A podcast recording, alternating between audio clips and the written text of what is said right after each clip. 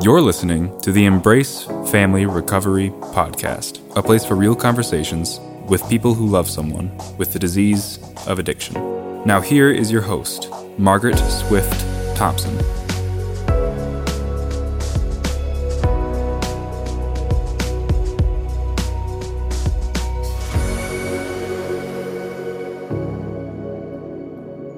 Welcome back, friends.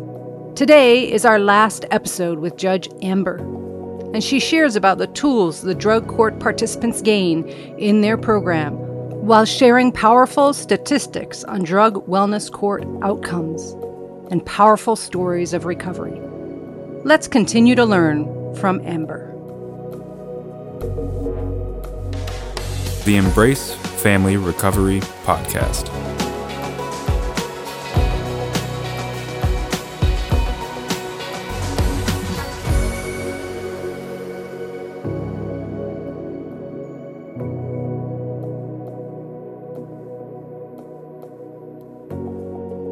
So I can only imagine you have some of the most heartwarming and heartbreaking scenarios in front of you on a regular basis. I, I love what I do. It's extremely powerful. It's also, like what you said, it's extremely difficult to be the heavy. When I'm sentencing someone I don't know at all, I just know a little bit about their background. This is the crime that they did. These are the sentencing guidelines. Here's how I'm going to sentence them. Versus someone who I know their wife's name, I know how old their children are. I know where they work. I know what their struggles are. A lot of times people get to the point where they share really powerful trauma with me.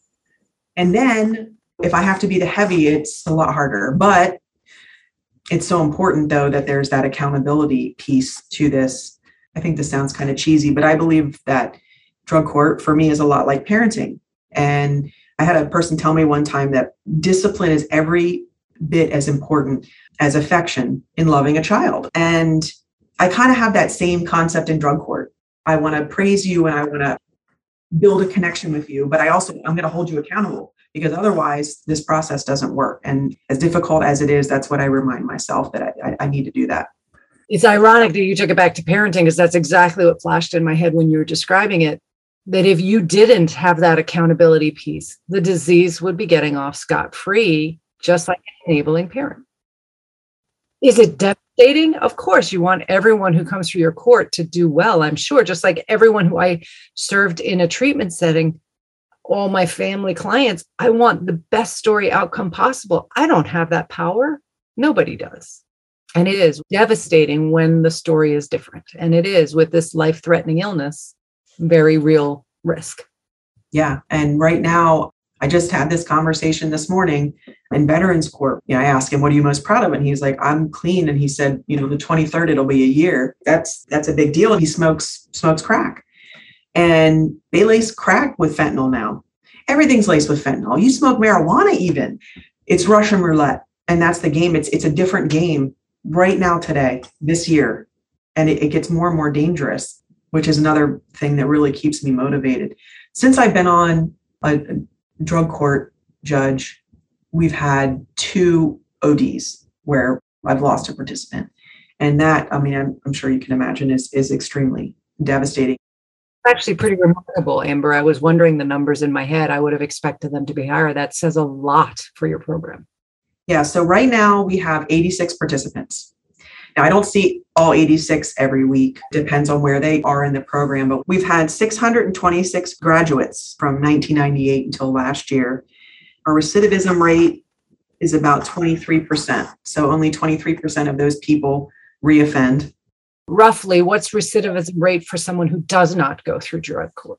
Oh gosh. 70 60%? Yeah, maybe even higher, especially if it's someone um, heroin or crack or even meth, people just don't get better without significant amounts of treatment. And one of the things that I kind of brag about the treatment court, I said it's the best treatment possible that you can get because it's basically a two year intensive program with an entire team devoted to you.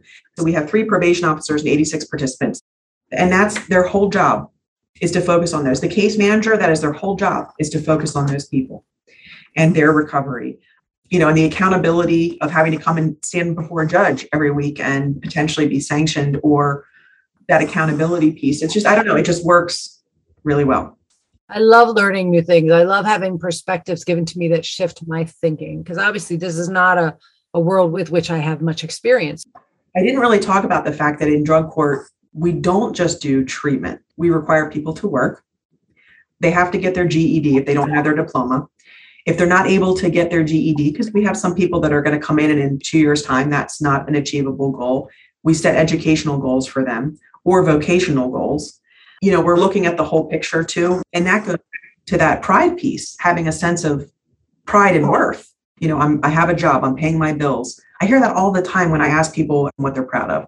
I'm taking care of myself, I'm paying my bills, I have a stable job. I mean, that's something that a lot of us take for granted. But to, to these people in recovery, it is is everything. The other piece I think of with that is you're setting them up to have skill sets knowledge bases and experience that helps them alongside recovery, which is huge.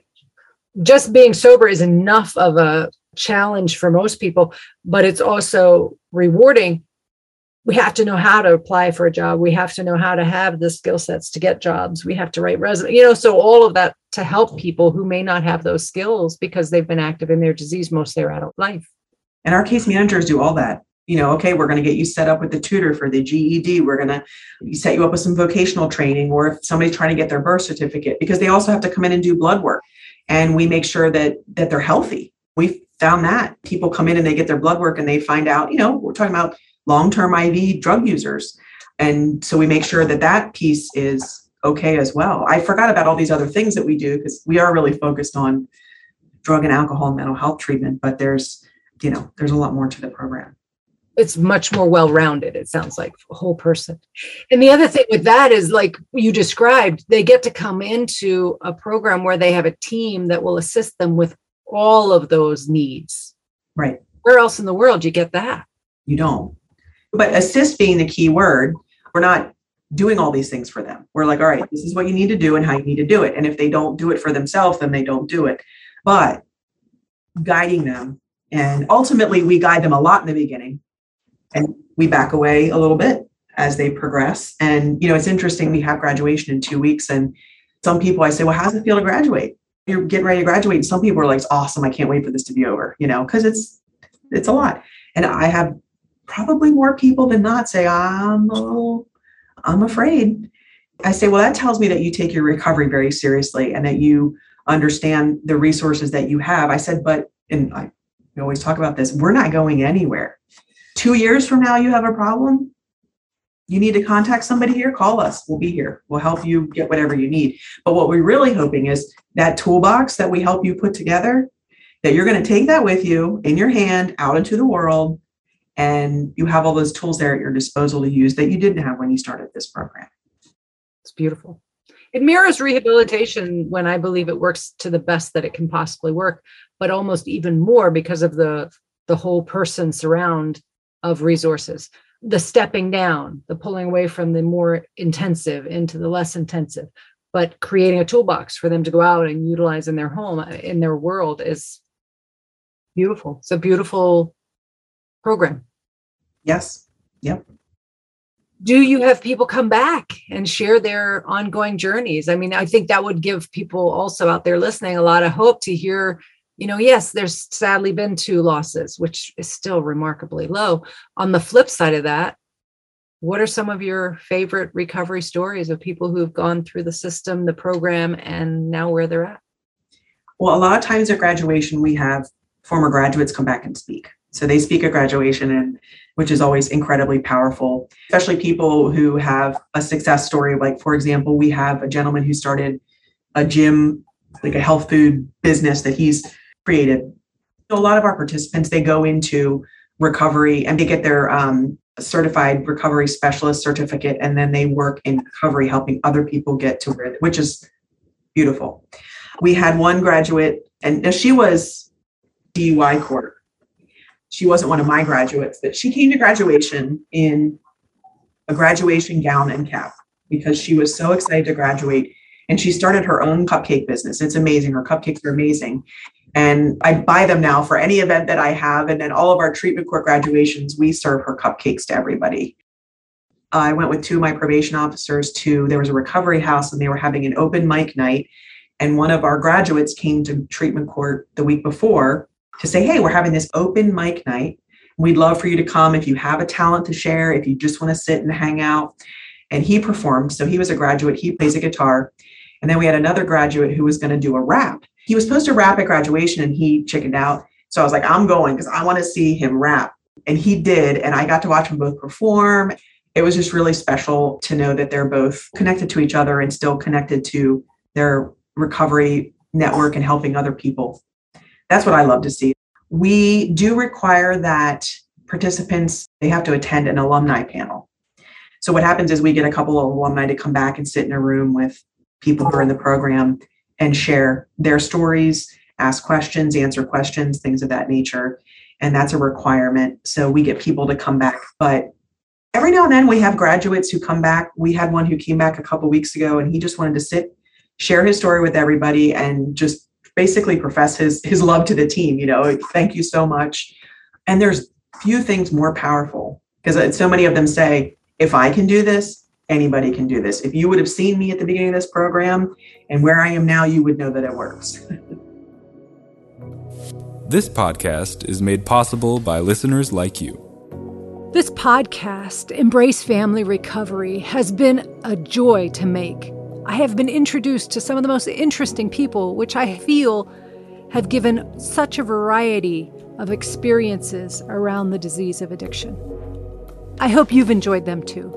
Please share the podcast with anyone you think it could benefit. Spread the word, tell people about it, post about it. Anything you can do to help get more people to hear the hope in the messages of people in recovery as family members. Another thing that would be really helpful is if you could go to Apple Podcast and write a review. The algorithms matter, reviews matter, ratings matter. So if you can go on Apple Podcast and rate and review what you found valuable in the podcast, Embrace Family Recovery, it would help this grow and reach more people. You're listening to the Embrace Family Recovery podcast. Can you relate to what you're hearing? Never miss a show by hitting the subscribe button. Now back to the show.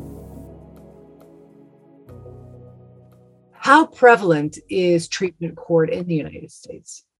Gosh, that I honestly don't know. Um, not prevalent enough. I mean, I definitely see and I believe that criminal justice is shifting more towards treatment because we're seeing, again, prison populations are decreasing because I think a lot of criminal justice systems are recognizing throwing people in jail doesn't work, especially with someone who's struggling with addiction. Sometimes they come out worse than they went in.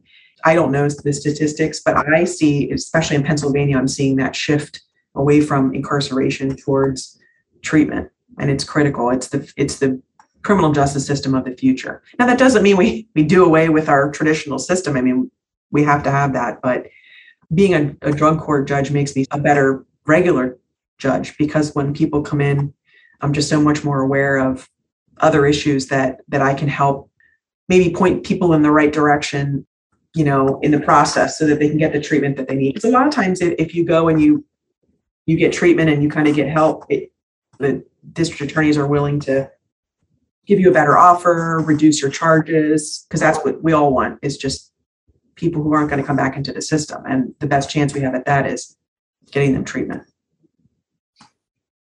What is the resistance? Not with participants in your treatment court but in the world in the community. I mean are people on board? Do people see the benefit or is there still a need for education and understanding out there of the differences? Oh no there's there's an incredible need for education. A lot of people refer to treatment courts as hug a thug like all you do is clap clapping court you know and it, it's absurd you know there's a lot of people who think that and um, what, what i say to those people is come watch my court come sit in the court spend an entire day in drug court and then tell me you feel the same way you do right now. It's a matter of ignorance, really, of just not knowing how these things really work. It's kind of been other judges, even in, in our court, not really buying it back in the day. In fact, the kind of the the pioneer drug court judge in, in our county was not a believer. He ended up being not only a huge convert, but he ended up being one of those kind of like a legend in the state um, with respect to his impact on the drug wellness court community statewide. And I, you know, I say hug a thug, and that it sounds terrible, but that's the concept behind it is just we're not going to clap and, and hug these criminals and they're going to stop doing what they're doing. And that just shows a true ignorance of everything that we're trying to do in, in the wellness courts. To answer your question, there needs to be a lot more education. The shift is slow, but I know that's a goal that we have for our court is just more education and exposure, you know, exposing people to what we do and introducing them to the treatment courts and how they're helping and benefiting the community. I would think a way to do that if it doesn't go against the participants' um, anonymity would be to have some of your alum share the power of what it was for them and what helped them and how it was different than being locked up. Well, typically our court is private, especially what we do in staffing, what we discuss in staffing. I mean, because there's a lot of waivers that are signed for us to discuss the information that we do. But as far as what happens in court, we don't open up that court to the general public. But once someone graduates, they can say whatever they want to say about whatever they want to discuss, and they do. And they, you know, typically if you've graduated from treatment court, it's two years of blood, sweat, and tears, and you've made a considerable change in your life. And most of the people that graduate, they want to share that. They want other people to experience that. I bet. And they're probably the number one person to help the community at large understand better the positive outcomes. What would you like to see different? What would you like to see improved or changed in your two and a half years of being in the treatment court? And I remember when I was initially exposed to treatment court, they talked a lot about dental care. It's like dental care, like don't we have bigger fish to fry? And I was I, I didn't quite understand it like I do now. And now we have some participants obviously who smoke methamphetamine, smoke crack. They've destroyed their teeth, and I was like, if I could have like free dental care to get all of these people and their teeth fixed because you know your smile and your confidence it can't be um, undervalued. I had a participant who she got her new dentures last week, and oh my gosh, new woman, smiling and just it's amazing the impact that those teeth had on her entire being. And it sounds silly and unrelated, but it, it something like that. I would love to be able to have quicker access to to healthcare. If I had a magic wand, I would have limitless resources especially when time is of the essence and someone's in critical need of a bed and there are none. I wish I could improve the speed in which people receive treatment. One of the things that I think that we could educate the public about from a drug court perspective is medically assisted treatment. A lot of people at the beginning of drug court, they didn't believe in it. And, you know, obviously since then we've seen that Suboxone really helps stabilize people. Vivitrol really helps people with problems with alcohol, with their urges, and helps to stabilize people. And it's it's a critical component of treatment courts at this point. A lot of people don't understand that. I, I would definitely like to to improve the criminal perception of drug court to get more participants to trust the process. You're giving great ideas. One of the things I want to circle back to is the teeth. Yes. Okay. You know, you said in the beginning, it was like, don't we have bigger fish to fry? And yet now it's so, it's so fundamental. That to me speaks to your willingness to continue to grow and learn as a human being. And I can say when I walked into Hazelden Betty Ford, when I first got into their training program, I had a very different perception of this disease, of people who had the disease, of what were the issues they faced, where they came from. You know, I had a lot of stereotypes. And it actually made me quite emotional to hear you talk about. I wish we could have that for people because you're right.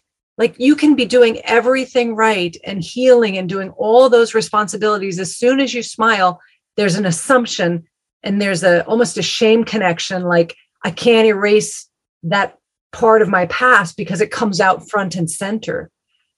And so you're saying, look at the work they're doing. Can we match that physical aspect of recovery along with all of the emotional educational career advances that they're making as a result of recovery can we bring that along with it?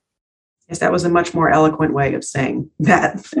No not at all. What you said really touched my heart because my god if we as human beings can't be more open to understand one another and see the burdens that the disease puts on people on all different aspects of their life none of which was chosen. You know, I'm sure you could do this with every one of the participants in your treatment court.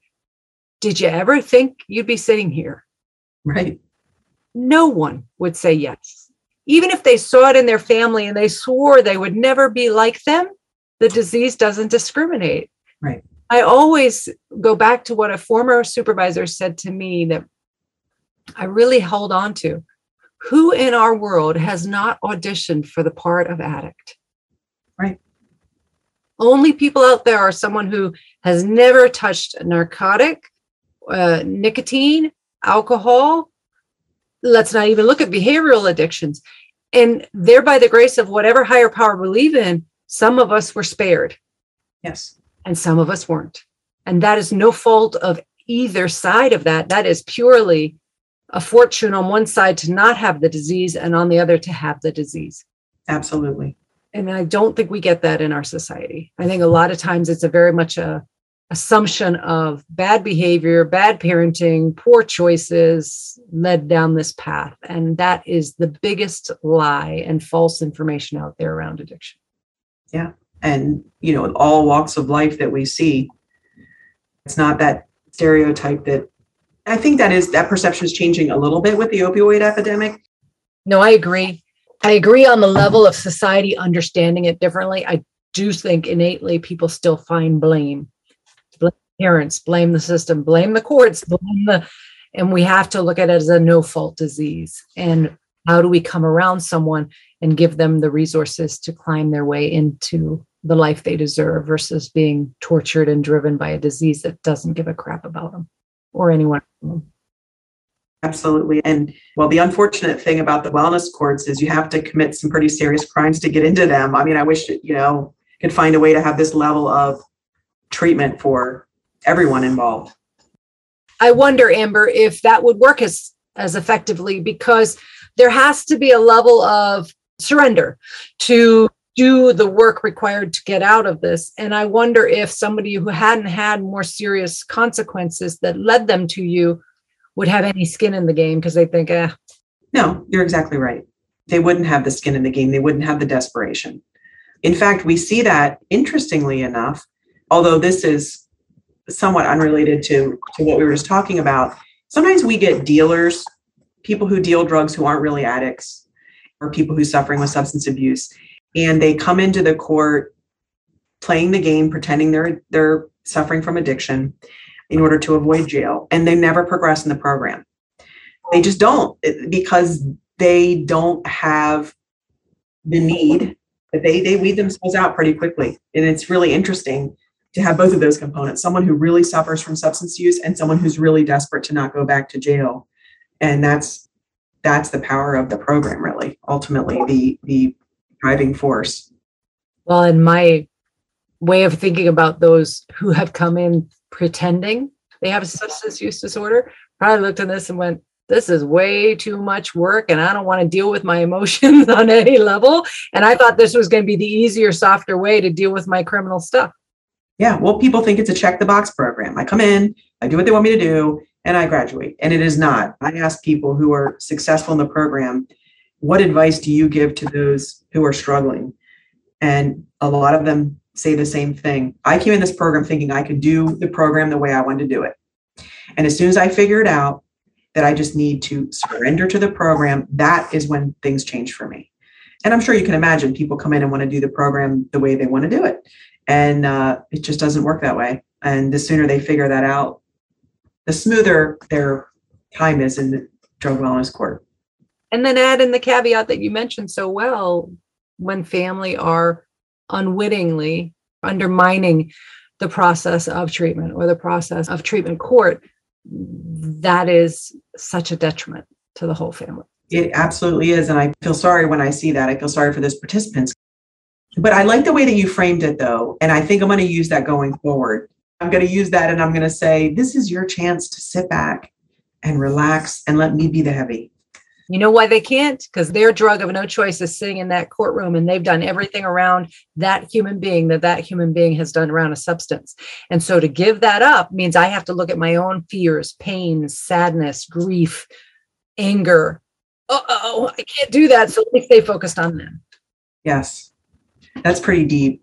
I think that is exactly why I got into the business I got into is to bring those truths to the table so they're not so hard on themselves or the person with the disease and they allow themselves the support knowing that if they could do that switch they offer so much more to the person they love and want well than if they stay in that same role the disease has taught them to be in.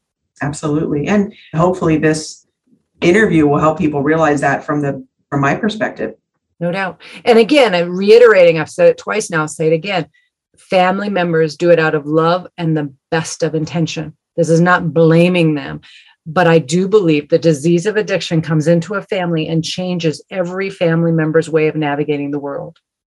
And until we identify that we deserve help for that change that's happened in us that's no longer helping us or serving our family, the change in pattern won't happen. Right. Yeah. I mean, I, I said to my own parents, I mean, my parents are wonderful, loving humans and with no concept of their their um, actions and the impact that they had on almost killing my brother or or allowing him to kill himself. But he is doing well and i, I couldn't be grateful. Well and you had a part to play in that. You had the courage back to interventions which are very valuable. And i think there's interventions legally there's interventions just in a family conversation there's interventions medically professionally but I don't think the person who's receiving the organized intervention when they happen understands the terror of the families putting that together. Yeah. I was able to compartmentalize it. That's how I dealt with it to say, okay, obviously, I don't want my brother to die. And I have to be a hard ass. Like, this is the only way this is going to happen.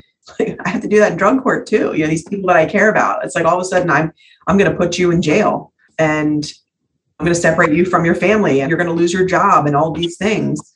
I'm going to hold you accountable. It's hard. It's it's hard for me, but but with my brother again, I go back to that discipline and affection being equal parts of loving someone and that's honestly the bottom line and if, if there's anything I could say to your listeners who might be struggling with that concept, that's what you know, I'm a visual person. I see that in my mind equal parts and not always equal parts. I think it depends on the recipient of the love. You know, sometimes you need a little more of one or the other, but they're definitely both equally as important. And I think in language I would use around that because I'm a visual person too is the two thoughts I have in reaction to that are learning to separate the person from their disease, huge. Allowing the love for the person to be there while the boundaries against the disease to protect ourselves from it and not enable it. So it's separating those two out, showing the discipline in the boundaries and the love and the continuing to have a relationship with the person you adore. A lot of people find detaching with love such a tough concept because it's all black and white and it isn't. It's caring without fixing. It's saying, I'm going to love you and allow you the dignity to fix yourself. So I'm going to not be the fixer, but that's really hard to do when that's all you've been known to do in the situation. But also, when you step back and you let a child do something for themselves, they're going to value the result of what they've done so much more than if you did it for them. And it's the same concept in recovery. And first of all, you can't do it for them, and trying isn't helping them. But once they do it for themselves, it's just so much more meaningful. Well, and I'm sure you see it much more visibly than any other person because you have a level of separation, even though you're very invested in the participants. You probably watch them stand taller, head higher, back, shoulder back, you know, like you must see that physical change of feeling good in their skin again. Absolutely. It is the most powerful thing. I mean, I can't imagine anything more powerful in what I do than getting to see that. And it's amazing. And to know that you've been caveat or a carrier or a implementer of offering it but you've given them the dignity of doing it for themselves. Yes, there's a consequence if they don't, but that's that boundary piece.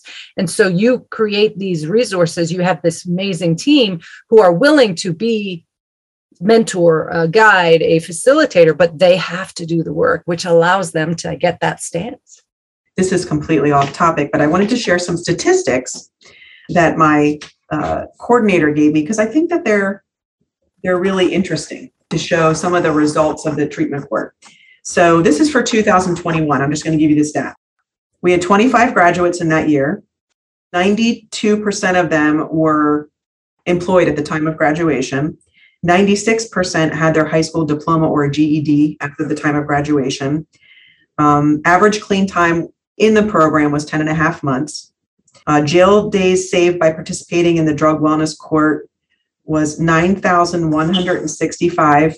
So basically, the time they would have spent in jail, which is the equivalent, and this is more for the politicians out there, the savings of $886,713. And it, the cost to participate in drug wellness court for those 25 people was $412,500 for a total cost savings of $474,213 overall, which again, not really the purpose of Drug Wellness Court, but when you're talking about funding and support from a political aspect, it's important to show that fiscally it benefits the community as well as all the other things we've talked about. That's really powerful. I'm glad you got a chance to put those in. And and I also would say to that, as a taxpayer, right, to hear that. Yeah. And, you know, so not only are people completely changing their lives and getting back to who they were, we're saving taxpayer dollars. but, you know, to keep this going forward and to convince other people this is the direction we need to be going in for a whole plethora of reasons. Some people, they're going to respond to those statistics more than they would the um, huggy, feely, fuzzy side of it. Wow. I'm really glad that you had those to offer. And I think that's really important. And I didn't know it was even during COVID, right? You think about the time that 21 was, that was 21. Yeah, 21. Because so many people struggled to maintain sobriety in the times of COVID, the isolation, the going to Zoom, the not having the resources and or utilizing them. Yeah.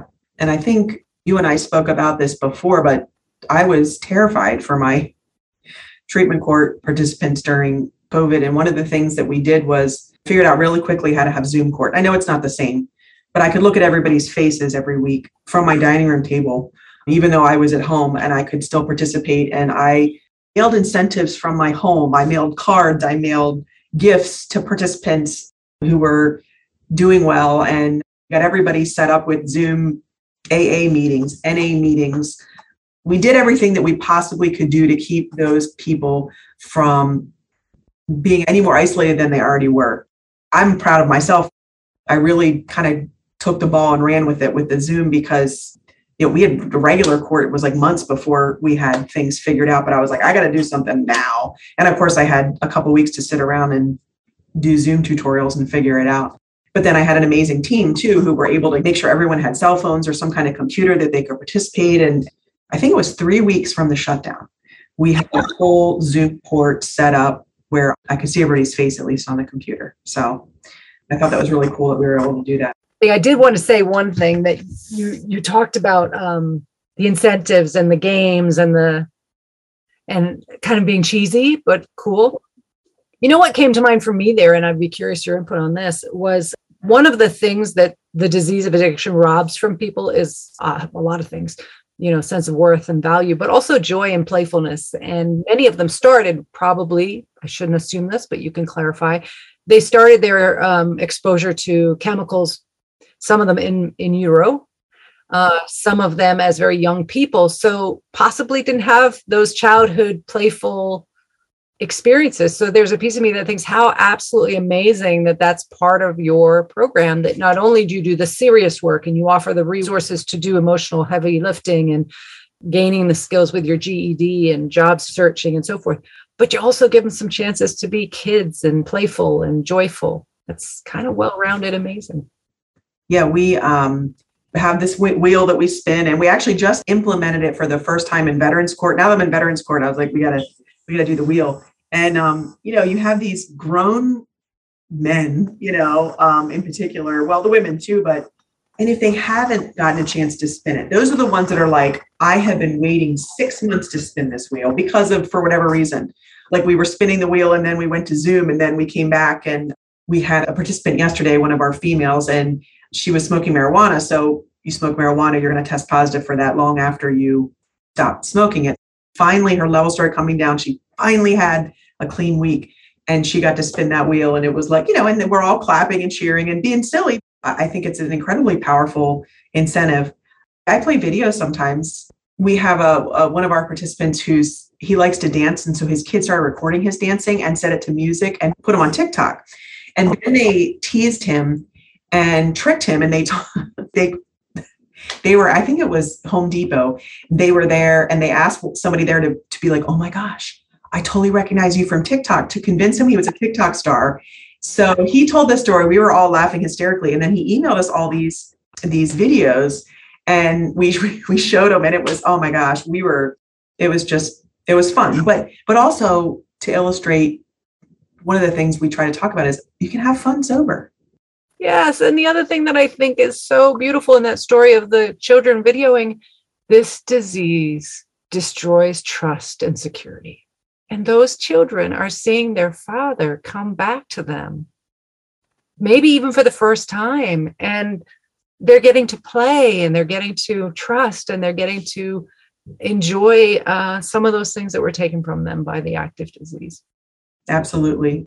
I don't know. It's kind of hard because sometimes I want to be playful, but then I also want I have to balance that with this is still serious. So I don't know. I, I struggle with that. Some treatment court judges don't wear a robe, and and I I keep mine on because I still feel like I need that separation, that authority. You know, you're share about your brother, and I will wear my judge robe, right? Like everybody has a piece. There might be others who never share anything about their personal story. My prosecutor will tell you that I overshare, but you know that's who I am. that's that's not going to change going forward and she says it in a loving way that because to me that's important to connect with my participants that they know about me too and that i'm human. We're all flawed human perfectly imperfect doing the best we can and you're in a different position than them but they're by the grace of your higher power. Your brother has this disease. You could have easily had it. And so i think that says something to show a little bit of your story with them to realize that yes you have the esteem and the authority and the accomplishments you have, and you can connect. Yes, that's what I try to do.